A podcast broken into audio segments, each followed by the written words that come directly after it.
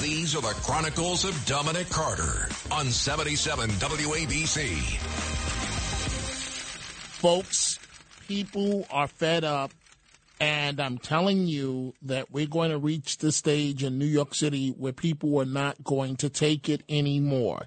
A 16 year old teenager was stabbed in lower Manhattan uh, Thursday after a store owner chased him down because the, the teen stole goods from his shop. Now, the, the uh, shoplifter was stabbed in the chest just after 3 p.m.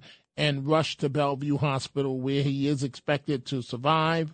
Moments before the stabbing, the teen had snatched something from a nearby shop. Now, should this have happened? Absolutely not.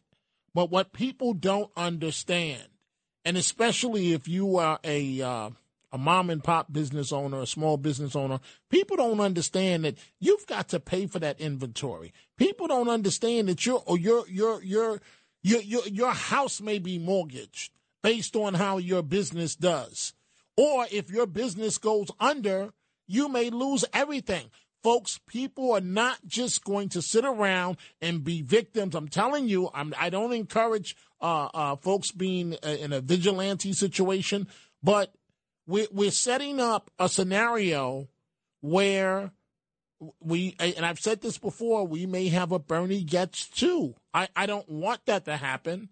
I feel it was unfair to the to the teams that Bernard Goetz shot. I feel that it was unfair to Bernard Goetz. He ended up dealing with with this nonsense, and he th- this will stay with him uh, for the rest of his life. When Bernard Goetz dies, it will say in his obituary, "Electronic uh, specialist shot four black teenagers." That's what it's going to say in his obituary. And, you know, people are just not going to take it anymore.